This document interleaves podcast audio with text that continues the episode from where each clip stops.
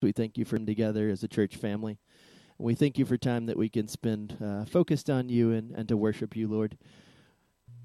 We thank you that we can start our weeks this way and, and pray that we leave here uh, refreshed and renewed and, and on fire for you, and that we can spread that to uh, everyone that we're around the, the rest of the week, Lord. We thank you so much for Ben and the message that he's bringing to us, Lord. We thank you for Genesis and uh, the way you lay out your love and your. Um, your compassion and, and your plan for your people, Lord. Uh, we thank you for a chance to study that. And, uh, even though we, we read it over and over, Lord, we thank you for the new message that it brings and uh, the new light that it brings on, on you and, uh, and your love for us, Lord. It's in your Son's name we pray this morning. Amen. Amen. Thank you, Tanner. Genesis 45 is where we will be today. Growing up, my mom uh, taught in Amarillo, but we lived in Panhandle. So there's about a 20 minute commute for her one way. And I know this because I honestly can't remember what I did. I probably used my mouth and my sarcasm to say something that was inappropriate and not right. Uh, but I got in trouble. And so I knew that when my mom got home, I was going to get a whooping uh, I was in upper elementary, upper elementary, early junior high, somewhere kind of in that range. And so uh, my mom had a 20 minute commute. And I knew this. And so there was this period for me where I was like, well, I have to figure out what I can do. Um, and instead of, you know, like cleaning the house or doing all the things that might appease her anger, I put on three or four layers of underwear. Again, like I, Jacob in the Bible frustrates me because I really think I'm a little bit wired like he is. And so when my mom got home, I had been mentally prepared for swats or spankings or whoopings or whatever you want to call them. And to my memory, my mom did nothing.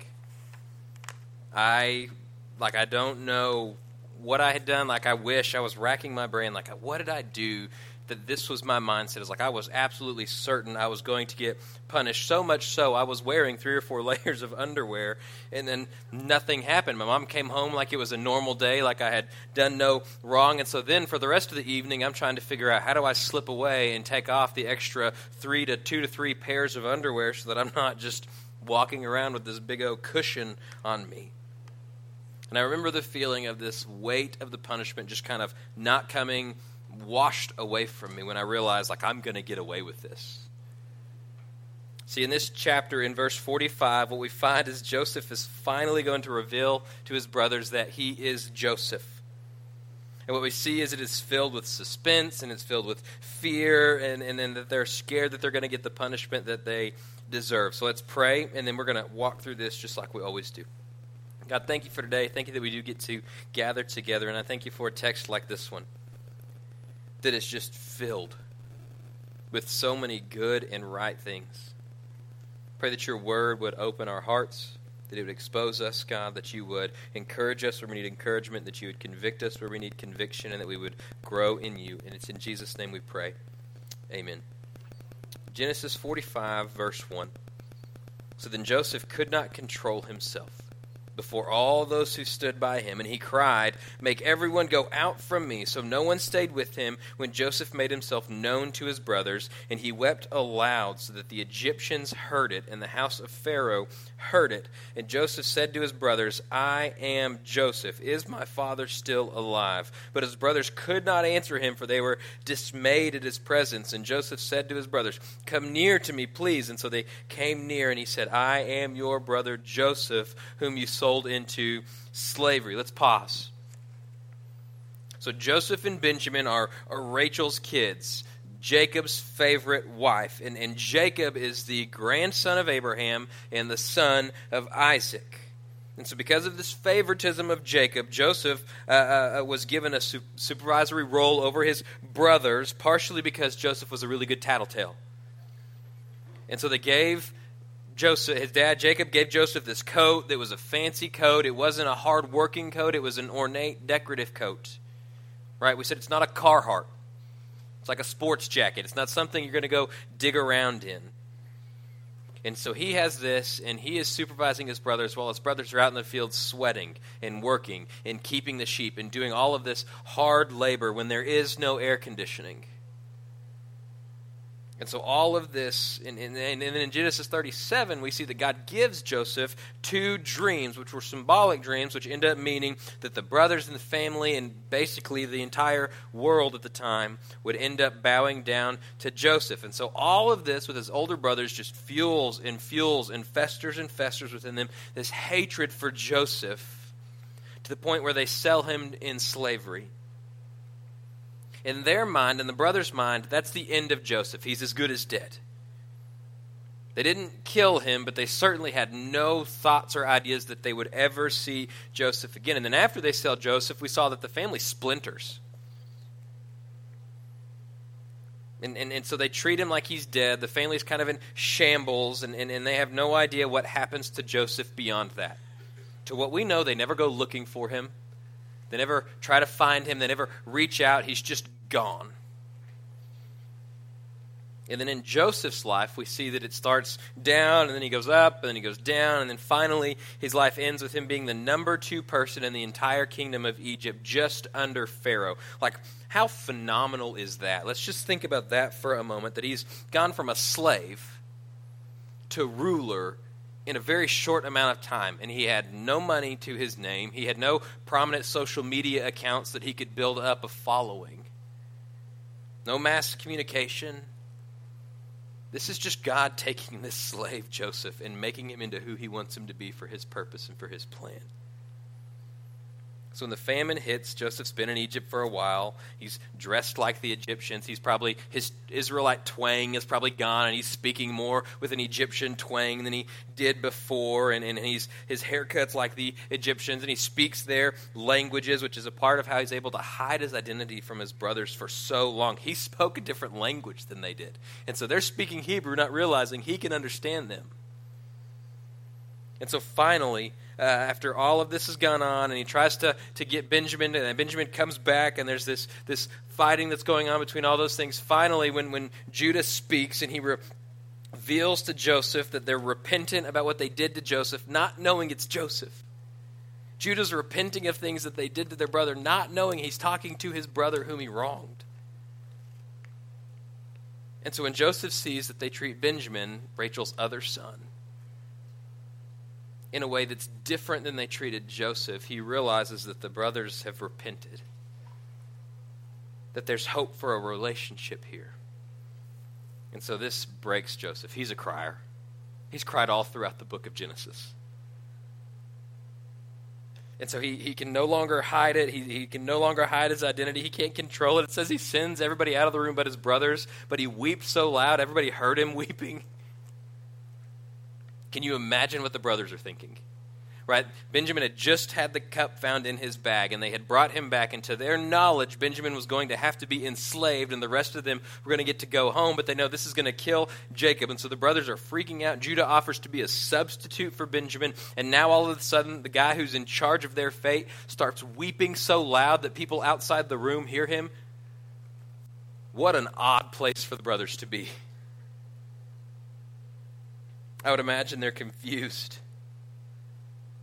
baffled, trying to figure out why this guy who doesn't speak their language is crying. And then through broken tears, Joseph is finally able to say, I am Joseph. He says, Is my father alive? What I love in this text is they never answer that question. As if the brothers aren't already confused now this brother whom they've treated as if being dead for the last 22 years is like, I'm actually not dead. I'm in charge of your fate. So Joseph says, Is my father still alive? And the brothers are in such shock that they're like, We they don't say anything. They're just stunned. They they have no idea what to do or what to what to say. And then it hits the brothers. Wait, this is Joseph. And if this is Joseph, then this is the guy that we sold into slavery, that we wronged. And if this is the guy that we wronged and he has all of the power over us right now, we are not in a good situation. The Bible tells us they're dismayed. They know what they did to Joseph deserves punishment. They believe that God has been punishing them their whole lives. And now the truth is, they find out the ultimate punishment is the one who controls their fate, is the one that they sinned against early on. They ought to be dismayed.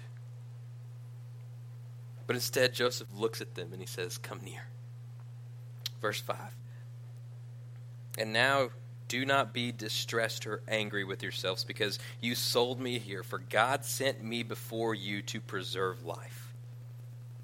For the famine has been great in the land these two years, and there are yet five years in which there will be neither plowing nor harvest. And God sent me before you to preserve for you a remnant on earth, to keep alive for you many survivors, so that it was not you who sent me here, but God that he has made me a father to Pharaoh, lord of all his house, ruler over all the land of Egypt. Hurry, go to my father and say to him, Say, Thus says your son Joseph. God has made me Lord over all Egypt. Come down with me, do not tarry. You shall dwell in the land of Goshen, and you shall be near me, and your children, and your children's children, and your flocks, and your herds, and all that you have. And there I will provide for you, for there are five years of famine to come, so that you and your household and all that you have do not come into poverty. The brothers are dismayed, and Joseph says, Come near. And then the next thing he tells them is, Don't be distressed or angry. Don't be upset that you sold me here because in the end, Joseph tells the brothers that actually what's going on is God sent me here before you to preserve life all of Joseph's life. It's it, and he's one of the more like people we really like in the Bible. If you look at Bible studies, there's a lot of Bible studies on Joseph because he goes through such hard times, but he's able to have this rock solid faith that never seems to move off of the Lord, no matter what his circumstances are. And what he's doing is he's revealing to us how he's able to have this rock solid faith. And what Joseph is saying is that he understands that God's providence for him is good and that God is sovereign. And so, whatever happens to Joseph, even though his brother sinned against him, is actually God using it for good. That whatever comes his way is not something he has to fear. That God is going to use that for good. That's how he keeps his trust, his, his uh, faith in God. Is that he recognizes that God is not distant See, if we fear what the future holds, if we're so focused on keeping our lives looking the way that we want them to look, if we try our hardest to secure what we have in life and to not let it go, then maybe, just maybe, what we're missing is an understanding that God will use bad things for His glory and for our good. And it's important to say here God is not the author of sin. There is no moment in time where you or I have the green light from God to sin because our situation is so unique that God is shocked that somebody would go through that. God is God, we're not. There is no situation where God of the Bible is going to encourage you to sin. But that is not to say that sin thwarts God's plan. God can and often does use your sin, my sin, for His glory, for our good.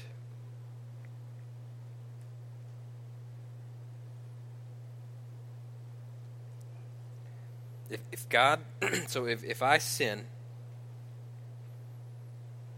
Right, right. There's this this underlying thing that happens in, in our part of the world sometimes where we're like, okay, so if I sin, God can use it for His glory. So what I'm going to do is God save me. So I'm just going to go live my life the way that I want to live it, and God's going to kind of do His thing, and I'm going to do my thing. I've got the get out of hell free card, and, and so now I'm just going to go live my life that way. But what the problem with that is, if we think of sin as a way of, well, I can do whatever I want, and God's going to do it anyways. I can keep on sinning, and God is still going to be forgiving me. The Bible tells us, no, no, no, no. That's not what the gospel is. God will use your sin like to, to grow you. We saw that with Judah, where Judah sinned pretty bad. And God uses it to mature him, to grow him in the Lord. But it's not a green light for us to sin as much as we can or when we want to or however we feel comfortable doing that. If we understand the gospel, then we understand that grace and mercy that God has lavished on you and I as believers at the cross doesn't free us to sin, it frees us to obey. We obey because God first loves us. Our obedience has not earned us anything. It's not a result of, of living right, right? It's a result of God lavishing grace and lavishing mercy on us so that now we can obey the Lord in a way that we would never be able to obey under the oppression of our sin. See, the Bible is not meant to support your deepest desires. The Bible is not meant to uphold what you want to do with your life. The point of the Bible is to reveal who God is and what God is doing. And so, if you and I are truly fallen and sinful human beings, then what we need is the Bible not to coddle our lives, but to call us out where we're sinful. To reveal our hearts to the Lord. So, an easy and honest way to evaluate if we're slipping into this kind of, and this thought dominates Ira culture. An easy way to dominate or to, to, to see if this thought is, is wreaking havoc in your own life is, is if to think about this. If God answers your prayers, would your life be more holy or less? If God answered every one of your prayers you prayed, would your family be growing in Christ or would there be something else that's taking place and happening? Would your life be more sanctified in the Lord or would your life just be easier and you would have health? See, Joseph understands that his life is to be used by God however God sees fit. His brothers see this from a human perspective, right? We sold Joseph into slavery, and now Joseph has power and authority over us. We're doomed. And Joseph sees this as God using their sin to bring God glory, which is always for our good. He's not the author of sin, but he will use our sin. And so Joseph tells the brothers listen, you've already had to come and buy grain twice. We're only two years into this seven year famine. So, for you math friends, that's five more years of famine. So, Joseph says, God sent me here not to get you into slavery, but God, in His infinite wisdom, sent me here 22 years before this famine through trials and through your sin so that we could be in this position for this very moment to preserve for you a remnant on earth, to keep you alive for many survivors. Joseph saying, even though you are small, right, remnant, you're not in danger of having your family fade away because God is God and you are not. But then Joseph also says to keep alive many survivors, which is the opposite of a remnant, right? Many and remnant are, are anonyms. So maybe what Joseph is thinking about is, is how the Israelites will multiply in Egypt. Maybe what Joseph is thinking about is how, compared to the world's population, they're a remnant, but, but of their own, they're a large remnant. And so Joseph again tells his brothers, You didn't send me here, God did. God set this course for us. God made sure that this was going to happen. God's ways are above our ways. So go get Jacob, tell him what God has done with me, and then bring him back to Egypt. And I'll give him the land of Goshen, which is a land that was known for its pasture lands. And I'll take care of him and his kids and his grandkids and all of his flocks and everything else that he has. The famine isn't over, or, and there's a danger that if you stay in the land of Canaan, you'll go into poverty. Like, what a turn for the brothers. They still haven't spoken. But this is like not what they expected. They went back to try to plead for Judah to stay with Benjamin so that Judah would be enslaved and the rest of the brothers would go back home. And now they're learning that's not what's going to happen at all. It's a shock and a relief. And there's a lot of emotions that are at play here. So, how do they respond? Verse 12. Now your eyes see, and the eyes of my brother Benjamin see, that it is my mouth that speaks to you. You must tell my father of all my honor in Egypt and all that you have seen. Hurry and bring my father down here. Then he fell upon his brother Benjamin's neck and wept. And Benjamin wept upon his neck. And he kissed all his brothers and wept upon them all. And all his brothers talked with him. So Joseph's explaining everything, and outside of like the initial dismay of the brothers, he's he's like looking at them and he's realizing like there's a lot of mixed emotions that are happening here. There's a lot of confusion. This is a lot of information to take in at one time. And they've been worried about this sin that's been haunting them for the last 22 years where they sold Joseph into slavery. And now they're learning that God used this sin, this low point in their life, to actually preserve them as a family. And so Joseph slows down and he's like, Listen, you see me and I see you. You hear my voice. I am Joseph. I'm talking to you. Go get Jacob, tell him of all my honor, and hurry and come back and bring him here. And then all of the brothers just start crying. They fall on each other. They're weeping, they're hugging, they're talking. It's a beautiful sight when we step back and just see that these relationships between these brothers are about as strained as any relationship could be strained in the Bible. I would think that if you plotted murder against a brother and ended up selling him into slavery, that that relationship would be a little bit awkward at Thanksgiving. But what we see happening here is Joseph demonstrating to us this gospel principle that's probably the hardest one to grasp reconciliation. Because let's be honest. If we are in Joseph's shoes, if I'm in Joseph's shoes, I'm pretty certain I know what my response would be. I would be tempted to think that God has placed me in this position not for reconciliation, but for revenge. I think I would say, go get Jacob, bring him back here, and I would grab Benjamin, and then it would be me and Jacob and Benjamin and the other brothers. We would stick in a prison and we would forget about them. They got what they deserved. But that's not what Joseph does. He isn't looking for revenge. He's looking for reconciliation. And he sees his brother's repentance. He's already forgiven them. And you can forgive, right? You can forgive somebody without ever talking to them. But you cannot reconcile that relationship without both parties coming together. And so Joseph is showing us that this is a beautiful but a very difficult aspect of the gospel reconciliation. And it starts with us understanding that we have been reconciled to God, even though you and I have never been wronged by God. Now, we have sinned against God. We broke the relationship with God. It's our sin and it's our rebellion that separates us from God, but God never wronged us. And so, for us to truly be reconciled with God means we have to pay for our sin. The problem with that is we don't have enough to pay for our sin, and we will never have enough. This is why Jesus has to die. He lives the life that we should have lived. He dies the death that we deserved. Our only hope is not that I'm good enough, but that Jesus accepts me. So reconciliation with God is accomplished because Jesus pays the price for us to God and we're all about God's forgiveness on me.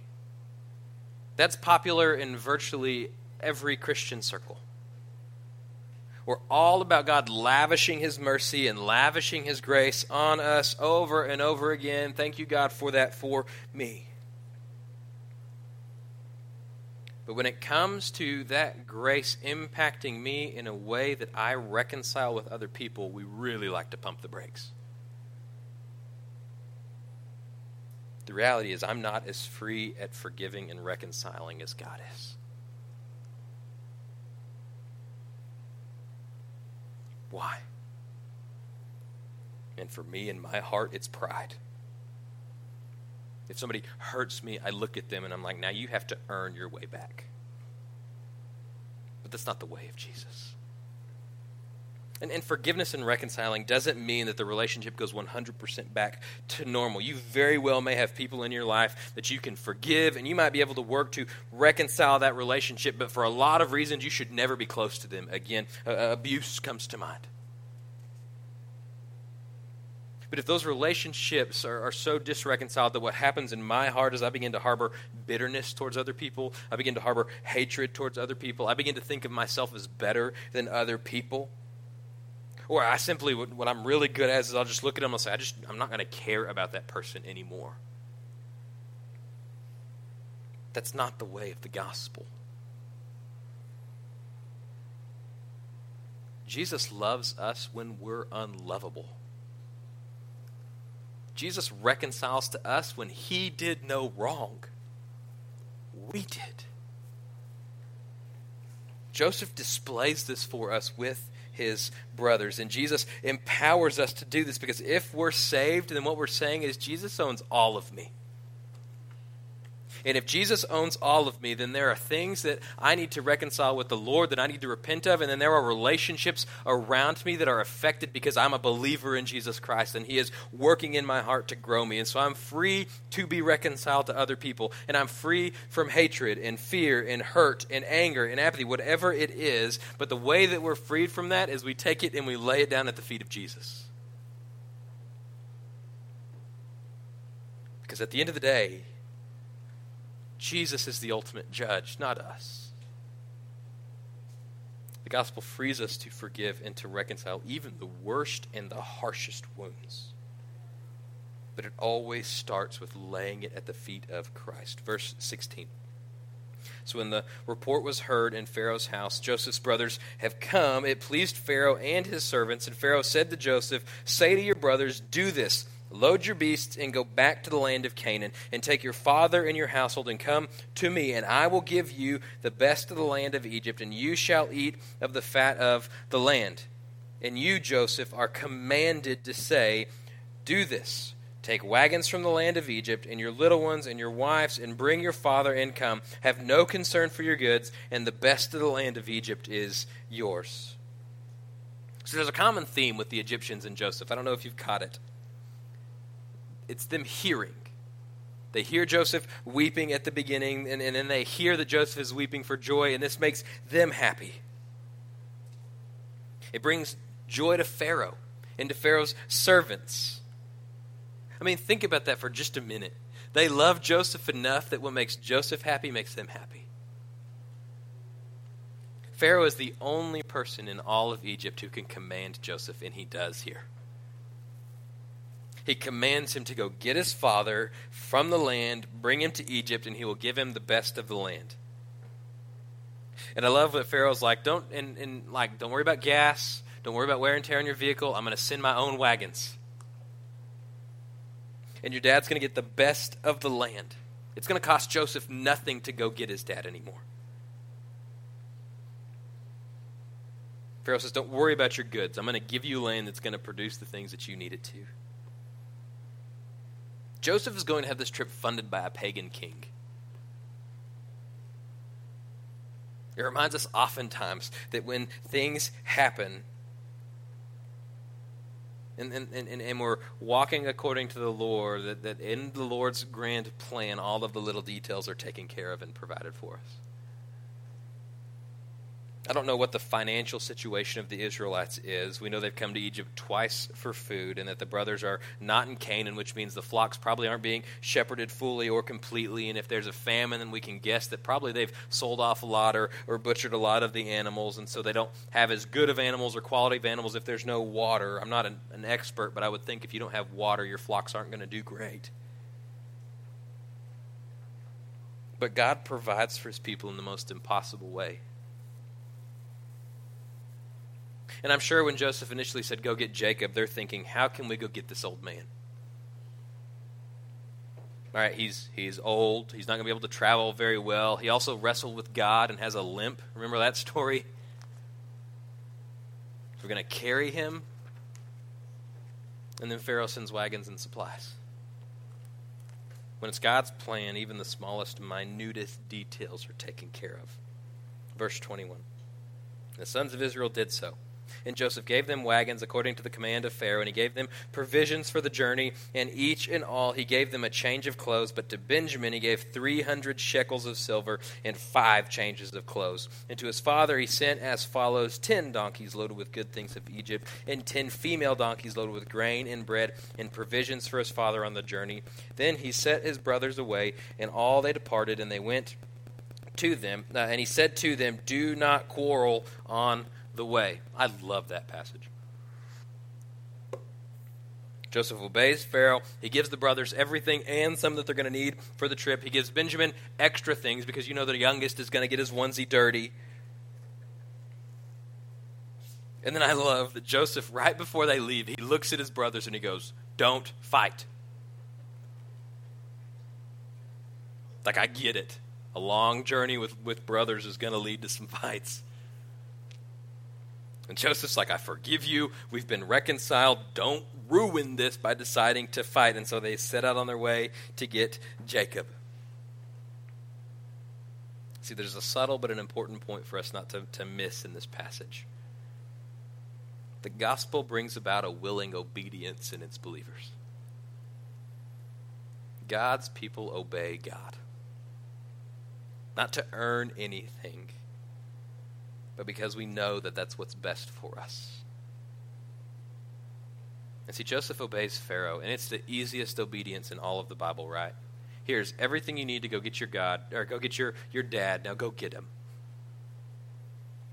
And the brothers obey Joseph.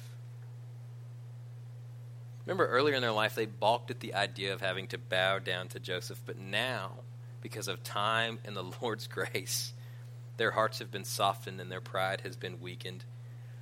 And so their obedience comes as a sign of respect, but also gratitude for the goodness that Joseph has shown them.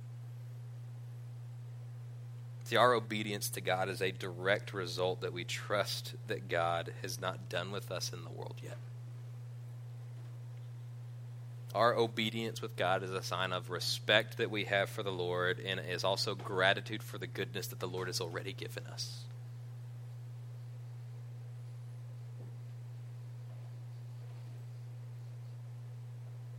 Our obedience to God is a direct result that we trust God and that He's working things and lining things up that we could never foresee for His glory and for our good. For all we know, if we should obey God when it's easy, then we should obey God when it costs us something. And it's looking more and more likely that if we continue to obey God and stand for biblical truth, there will be some costs that you and I will probably have to pay. If we do not bow the knee to the sexual revolution, it's looking more and more likely that many of us as Christians in America will lose our jobs, or we will lose status, or we will lose importance, or, or respect within a community. Will we still obey? Really, the question comes down to do we believe that Jesus is enough? Or can we say Jesus is enough when times are good and times are easy, when it doesn't cost us anything, but the moment it begins to cost us something, we're going to cave? Time will tell. See, God is working right now to refine his people and to grow us in what's looking like will be a season of hardship. And living in a world that seems to hate us because we don't support every single little thing that they want to do. Is Jesus enough for us? Verse 25. And so they went up out of Egypt and came to the land of Canaan to their father Jacob, and they told him, Joseph is still alive, and he is the ruler over all the land of Egypt. And his, that's Jacob's heart, became numb, for he did not believe them. And when they told him all the words of Joseph, which he said to them, and when he saw the wagons that Joseph had sent and carried him, the spirit of the father Jacob was revived. And Israel said, It is enough. Joseph, my son, is still alive. I will go and see him before I die.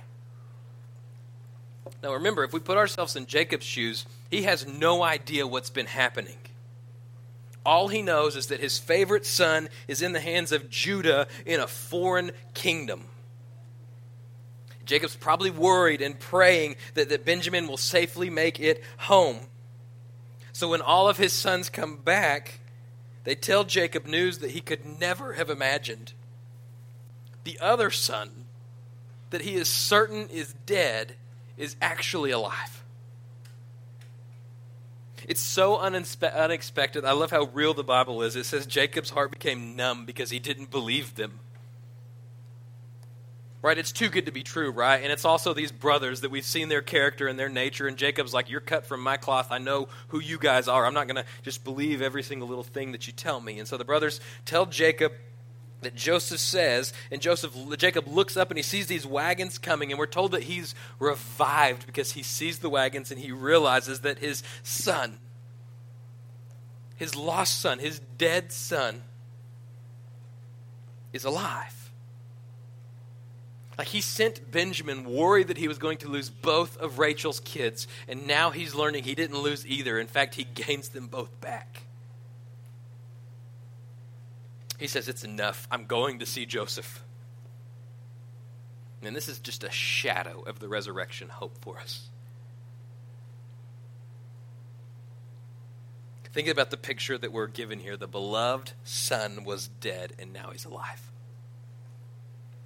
And Jacob's response is he's revived. This draws my mind to so many of the people who encountered Jesus after the resurrection, but especially Peter. If you remember when they're in the upper room at the Last Supper, Jesus looks at Peter and he says, You're going to deny me three times before the rooster crows. And the brash person that Peter is, he thought, Well, Jesus is wrong here. And so after Jesus is arrested, Peter is hanging out while Jesus is being tortured and tried, and he's warming himself by a fire when a little servant girl looks at him and says, Hey, aren't you one who was with the disciples? Aren't you one of Jesus' followers? And Peter denies it. He denies this not because his life was in danger, it's a little servant girl that talks to him. There's not pressure in that moment that he might also be crucified. No, he denies it to a little servant girl, which happens to be the third time that he's denied it that night. Excuse me. So when the rooster crows, Peter realizes what he's done. And in God's providence, Peter turns to look, and it just so happens that Jesus is being escorted from one uh, illegal, unjust trial to another illegal, unjust trial, and their eyes meet. And it shatters Peter and it leaves them in shame. And sometimes later, after the resurrection, and there's rumors that Jesus has been resurrected, Peter and six other disciples go and do what they know how to do best fish. and they go they were professional fishermen and they go i love that the two times we're told about peter as a professional fisherman fishing he catches nothing all night and then they look, and there's some dude on shore yelling, Hey, did y'all catch any fish? And Peter's embarrassed, and he's not really wanting to talk to this guy. And so he was like, I don't know, whatever. And the guy yells, Cast your net on the other side of the boat. If this is ringing a bell, this is how Jesus initially called Peter.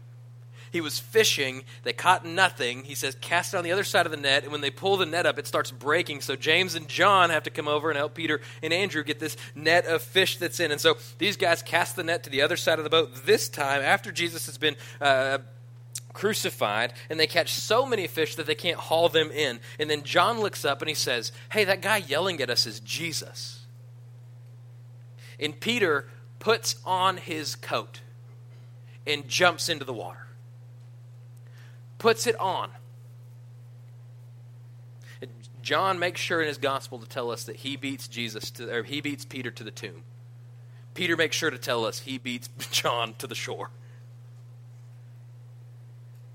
Everybody else is trying to figure out how do we get this net of fish that we can't lift up onto the boat. And Peter's putting on his coat and swimming to the shore. And when he gets there, what he sees is Jesus has some fish cooking and some bread cooking on a fire. And so Jesus gives him some bread and some fish. Everybody else comes along, and then Jesus looks at Peter and he says, Do you love me? Peter says, Yes, Lord, you know that I love you. And he says, Feed my sheep. Again, second time, Jesus says, Peter, do you love me?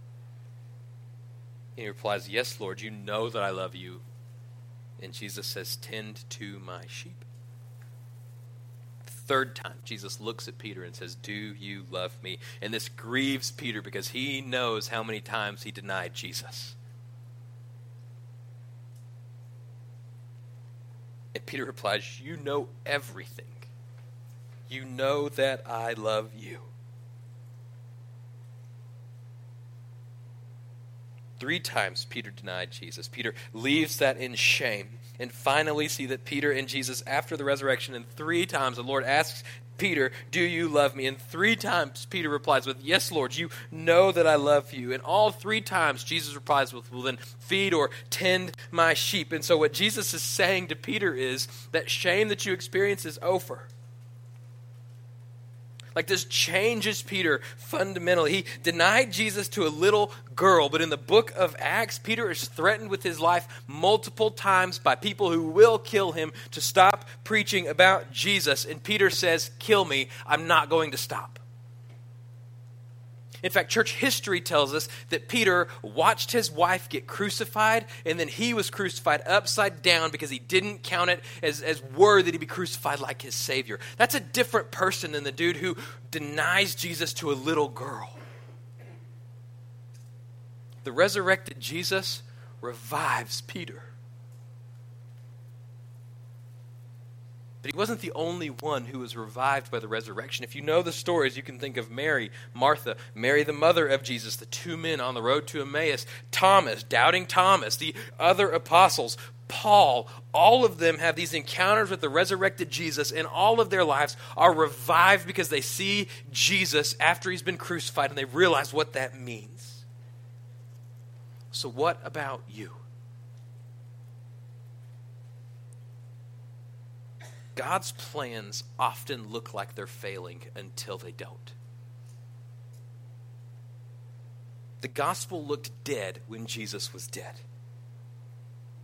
But the resurrection was the greatest surprise in all of history. It revives people in such a way that we're fundamentally changed, that we go from spiritually dead to spiritually alive, that our spirits are resurrected. So, what's your response?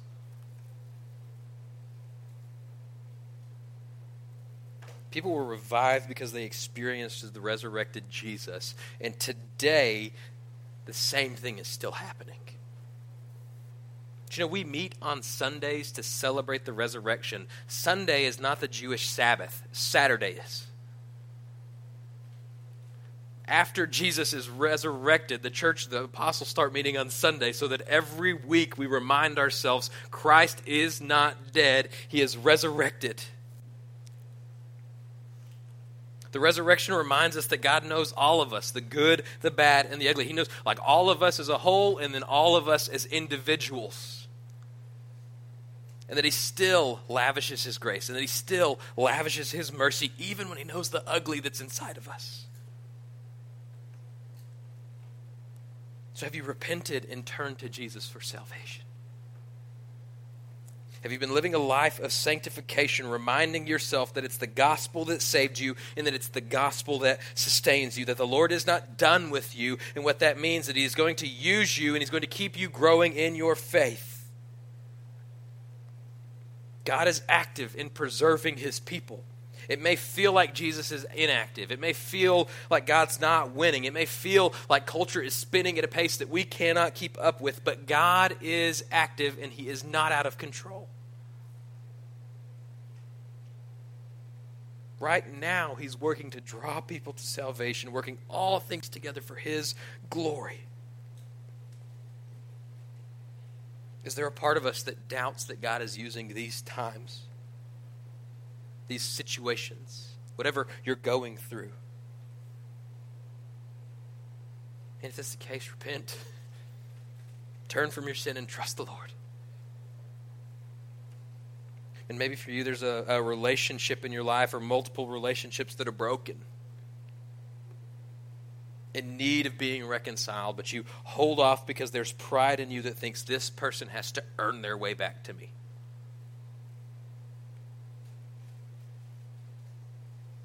Repent.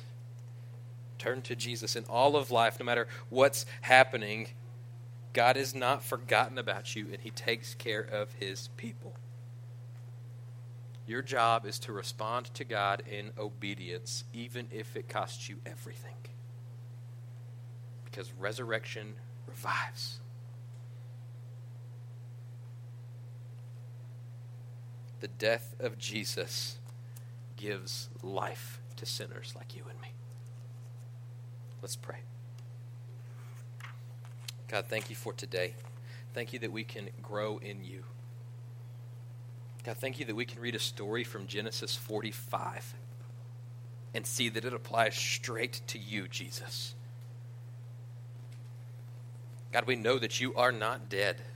You died, but you are not dead now. You've been resurrected. You ascended. Jesus, you hear our prayers right now, and you intercede for us on behalf of us.